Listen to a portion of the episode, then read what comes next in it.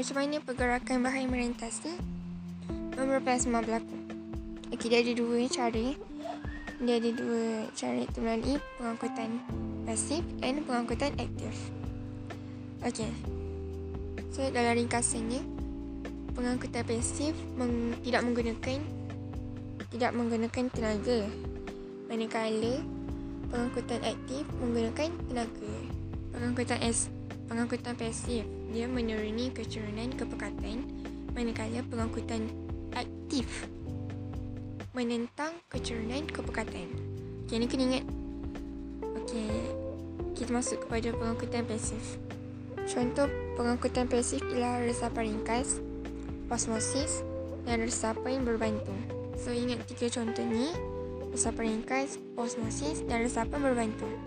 Apa itu resapan ringkas? Resapan ringkas ialah pergerakan molekul atau ion dari kawasan berkepekatan tinggi ke kawasan yang berkepekatan rendah iaitu molekul bergerak menuruni kecurunan kepekatan sehingga keseimbangan dinamik dicapai. Okey. Ingat menuruni kecurunan kepekatan sebab dia tidak menggunakan tenaga. Hal ini berlaku semas hal ini berlaku sama ada melalui membran plasma atau tidak. Molekul larit lipid iaitu contohnya asid lemak dan glycerol, oksigen serta karbon dioksida meresap melalui dua lapisan fosfolipid secara resapan ringkas. Okey, bagi osmosis pula. Okey. Kata kunci bagi osmosis ni ialah molekul air. Okey. Osmosis ialah proses pengangkutan pasif yang serupa dengan resapan tetapi hanya melibatkan molekul air.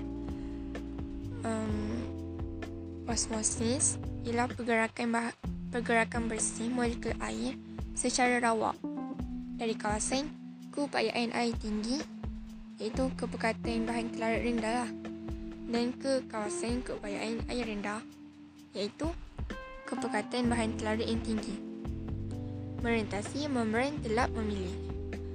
Ayat dia macam complicated kan. Um, macam ni. Dia daripada kawasan keupayaan air tinggi ke kawasan keupayaan air rendah.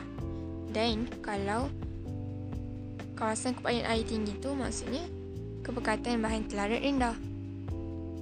Dan kalau kawasan keupayaan air rendah maksudnya kepekatan bahan telarat tinggi. Dia macam benda yang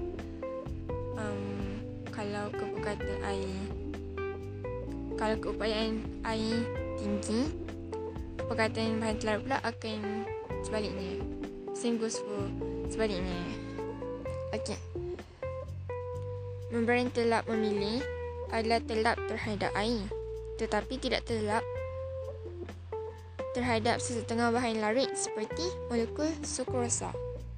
Keadaan yang sama juga berlaku di dalam sel melalui di lapisan fosfolipid.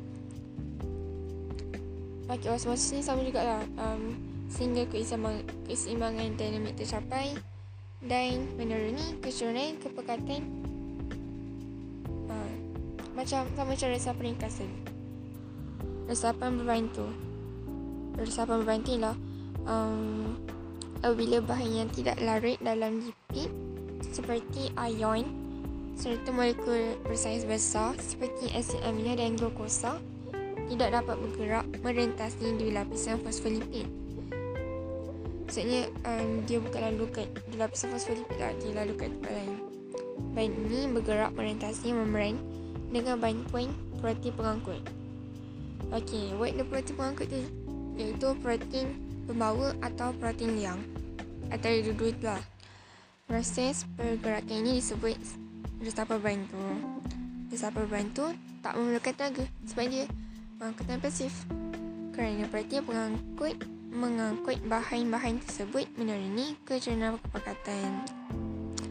Okay, proses ini berterusan sehingga keseimbangan dinamik tercapai apabila kepekatan haba adalah sama pada kedua-dua belah membran. Okey, protein yang mempunyai lian atau terusan untuk membolehkan molekul kecil telarit serta air meresap merentasi membran plasma. yang mengandungi ciri dalaman spesifik yang hanya membenarkan ain tertentu sahaja melaluinya. Protein pembawa pula mempunyai tapak spesifik dan hanya boleh bergabung dengan molekul tertentu saja. Misalnya, molekul glukosa hanya boleh bergabung dengan tapak spesifik pada protein pembawa glukosa sahaja. Secara ringkasnya, protein yang um, ion yang ion dan molekul kecil lah yang akan lalu. Kalau protein pembawa, molekul-molekul tertentu saja dan mesti molekul yang molekul seperti glukosa lah. Seterusnya ialah proses pergerakan molekul glukosa merentasi membran plasma secara resapan yang berbantu. So, macam mana dia bergerak? Okay. First, kepekatan glukosa di luar sel lebih tinggi daripada sitoplasma. Okay. Kepekatan glukosa kat luar sel lagi tinggi daripada yang dekat sitoplasma. Itu yang sitoplasma yang kat bawah ni. Glukosa bergabung dengan tapak spesifik pada protein pembawa. Lepas tu, protein pembawa berubah bentuk untuk membolehkan molekul glukosa melalui protein pembawa dah masuk ke dalam sel.